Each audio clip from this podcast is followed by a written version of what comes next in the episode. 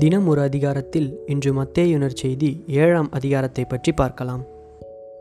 இன்றைய காலகட்டத்தில் பிறர் ஏதாவது ஒரு குற்றம் செய்துவிட்டால் போதும். அதை உடனடியாக கண்டுபிடித்து அவர்களுக்கு உடனே தண்டனை கொடுக்க நாம் தயாராக இருக்கிறோம். ஏனென்றால் தீர்ப்பு அளிப்பது என்றால் அதுவும் மற்றவருக்கு தீர்ப்பு அளிப்பது என்றால் நமக்கு அவ்வளவு விருப்பம். தீர்ப்பு அளிப்பது குறித்து ஆண்டவர் இங்கு என்ன சொல்கிறார் என்றால் பிறர் குற்றவாளிகள் என நீங்கள் தீர்ப்பு அளிக்காதீர்கள். அப்போதுதான் நீங்களும் தீர்ப்புக்கு உள்ளாக மாட்டீர்கள். நீங்கள் அளிக்கும் தீர்ப்பையே நீங்களும் பெறுவீர்கள். நீங்கள் எந்த அளவையால் அளக்கிறீர்களோ அதே அளவையாலே உங்களுக்கும் அளக்கப்படும்.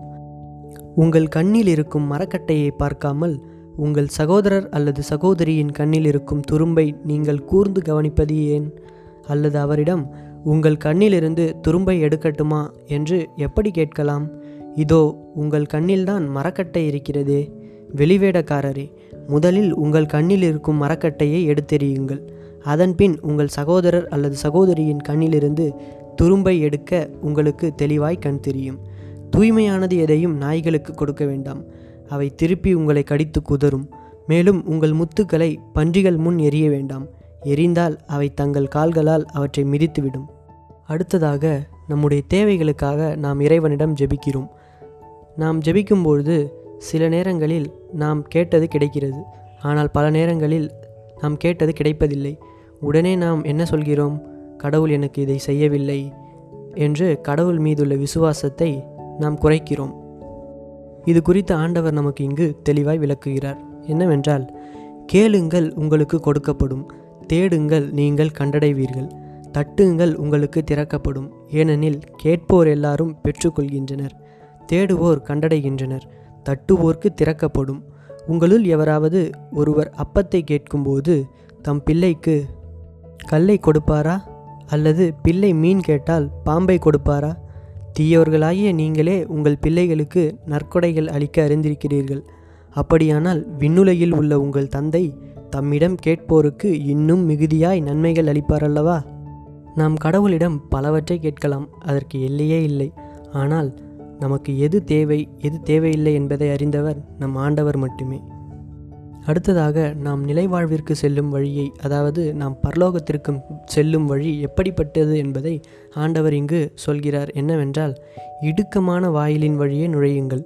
ஏனெனில் அழிவுக்கு செல்லும் வாயில் அகன்றது வழியும் விரிவானது அதன் வழியே செல்வோர் பலர். வாழ்வுக்கு செல்லும் வாயில் மிகவும் இடுக்கமானது வழியும் மிக குறுகலானது. இதை கண்டுபிடிப்போர் சிலரே.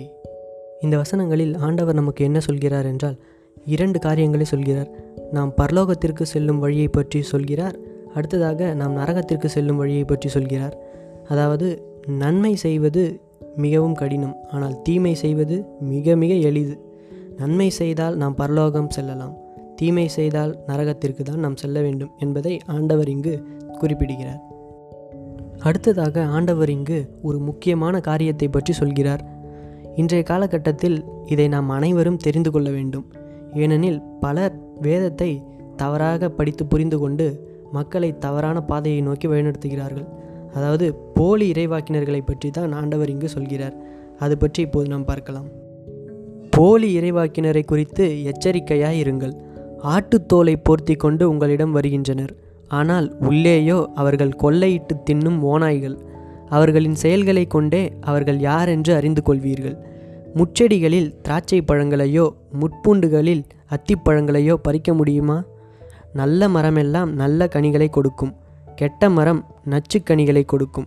நல்ல மரம் நச்சுக்கனிகளை கொடுக்க இயலாது. கெட்ட மரமும் நல்ல கனிகளை கொடுக்க இயலாது. நல்ல கனி கொடாத மரங்களை எல்லாம் வெட்டப்பட்டு நெருப்பில் எரியப்படும். இவ்வாறு போலி இறைவாக்கினர் யாரென அவர்களுடைய செயல்களை கொண்டே இனங்கண்டு கொள்வீர்கள். இவ்வாறு ஆண்டவர் கூறுகிறார். போலி இறைவாக்கினர்களை நாம் எப்படி கண்டுபிடிப்பது என்பதை ஆண்டவர் இங்கு எப்படி சொல்கிறார் என்றால் நல்லவை நல்லவற்றை சொல்வது போல் சொல்வார்கள். அதாவது நல்லவற்றை எடுத்து அதை தவறாக சொல்வார்கள். உதாரணமாக திருவிவிலியம் என்பது என்ன? அது ஆண்டவருடைய வார்த்தை. ஆண்டவருடைய வார்த்தையை எடுத்து அதை தவறாக மக்களுக்கு போதிப்பார்கள். இப்படியாக போலி இறைவாக்கினர்கள் குறித்து ஆண்டவர் நம்மை எச்சரிக்கிறார். அடுத்ததாக ஆண்டவர் இயேசுவை ஏற்றுக்கொண்ட ஒருவனின் சொல்லும் செயலும் எப்படி இருக்க வேண்டும் என்பதை ஆண்டவர் இங்கு குறிப்பிடுகிறார். என்னவென்றால் என்னை நோக்கி ஆண்டவரே ஆண்டவரே என சொல்பவரெல்லாம் விண்ணரசுக்குள் செல்வதில்லை. மாறாக விண்ணுலகிலுள்ள என் தந்தையின் திருவுளத்தின்படி செயல்படுவோரே விண்ணுலகிற்கு செல்வர். அந்நாளில் பலர் என்னை நோக்கி ஆண்டவரே ஆண்டவரே உன் பெயரால் நாங்கள் இறைவாக்கு உரைக்கவில்லையா? உன் பெயரால் பேய்களை ஓட்டவில்லையா? உம் பெயரால் வல்ல செயல்கள் பல செய்யவில்லையா என்பர். அதற்கு நான் அவர்களிடம் உங்களை எனக்கு தெரியவே தெரியாது. நெறிக்கேடாக செயல்படுவோரே என்னை விட்டு அகன்று போங்கள் என வெளிப்படையாக நான் அறிவிப்பேன் என்று ஆண்டவர் இங்கு சொல்கிறார். இந்த வசனங்களில் ஆண்டவர் கூறுவதை நாம் கவனிக்க வேண்டும். ஆண்டவர் தம் மக்களுக்கு பல வரங்களை கொடுக்கிறார். உதாரணமாக பேய்களை ஓட்டக்கூடிய வரங்களை கொடுக்கிறார். இறைவாக்கு உரைக்கக்கூடிய வரங்களை கொடுக்கிறார். வல்ல செயல்கள் அதாவது அதாவது ஆண்டவரின் பெயரால் வல்ல செயல்கள் செய்யக்கூடிய வரங்களை கொடுக்கிறார். ஆனால் இவை அனைத்தையும் நாம் கடவுளுக்காக நாம் பயன்படுத்த வேண்டும். இதை நாம் தவறான வழிகளில் பயன்படுத்தும் போது கடவுளுக்கு எதிரானவர்களாகவே மாறிவிடுகிறோம் என்பதை நாம் புரிந்து கொள்ள வேண்டும். அடுத்ததாக ஆண்டவர் இருவகை அடித்தளங்கள் பற்றி சொல்கிறார். என்ன சொல்கிறார் என்றால் ஆகவே நான் சொல்லும் இவ்வார்த்தைகளை கேட்டு இவற்றின்படி செயல்படுகிற எவரும் பாறை மீது தம் வீட்டை கட்டிய அறிவாளிக்கு ஒப்பாவர். மழை பெய்தது ஆறு பெருக்கெடுத்து ஓடியது பெருங்காற்று வீசியது. அவை அவ்வீட்டின் மேல் மோதியும் அது விழவில்லை. ஏனெனில் பாறையின் மீது அதன் அடித்தளம் இடப்பட்டிருந்தது. நான் சொல்லும் இந்த வார்த்தைகளை கேட்டு இவற்றின்படி செயல்படாத எவரும் மணல் மீது தம் வீட்டை கட்டிய அறிவிலிக்கு ஒப்பாவர். மழை பெய்தது ஆறு பெருக்கெடுத்து ஓடியது பெருங்காற்று வீசியது. அவை அவ்வீட்டை தாக்க அது விழுந்தது. இவ்வாறு பேரழிவு நேர்ந்தது. இந்த வசனங்களில் நாம் பார்க்கும்போது நாம் ஆண்டவர் மீது கொள்ளும் விசுவாசம் எப்படிப்பட்டதாக இருக்க வேண்டும் என்றால் பாறை மீது தம் வீட்டை கட்டிய அறிவாளிக்கு ஒப்பாக இருக்க வேண்டும். இயேசு இவ்வாறு உரையாற்றி முடித்தபோது அவரது போதனைகளை கேட்ட மக்கள் கூட்டத்தினர் வியப்பில் ஆழ்ந்தனர். ஏனெனில் அவர்கள் தம் மறைநூல் அறிஞரைப் போலன்றி அதிகாரத்தோடு அவர்களுக்கு அவர் கற்பித்து வந்தார். இதுவரை பார்த்த நிகழ்வுகள் எல்லாம் மத்திய நற்செய்தி ஏழாம் அதிகாரத்தில் சொல்லப்பட்டுள்ளது. இதன் தொடர்ச்சியாக நாளை மத்திய நற்செய்தி எட்டாம் அதிகாரத்தை பற்றி பார்க்கலாம்.